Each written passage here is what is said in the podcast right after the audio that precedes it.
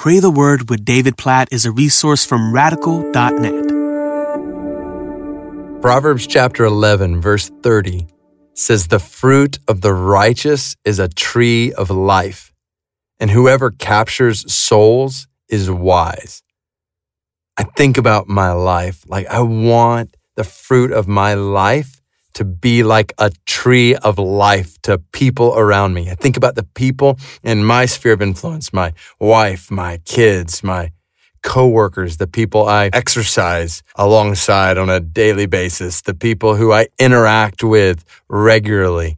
I, I want my life to be like a tree of life to those around me. In the church, I want to be a blessing to the people around me. This is the fruit of the righteous life. It's like a tree of life to the people around them. And then specifically, when it uses this phrase, whoever captures souls is wise. Some translations say, whoever wins souls is wise. The picture is a life that so emanates the righteousness of God, the goodness of God, the grace of God, the kindness of God in a way that causes souls, the depth of people around you to be drawn to God.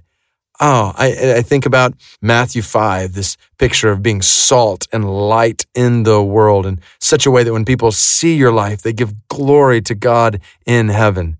So let's pray for this in our lives. God, we pray that this would be the fruit of our lives. We would be like a tree of life to the people around us, that we would be life giving to the people around us, that you would help us to be a blessing to our friends, family, coworkers, neighbors. We pray that the fruit of our lives would be blessing in their lives because of their interaction with us. God, may that be so in such a way that hits at the core of who they are, that, that their souls are drawn to you.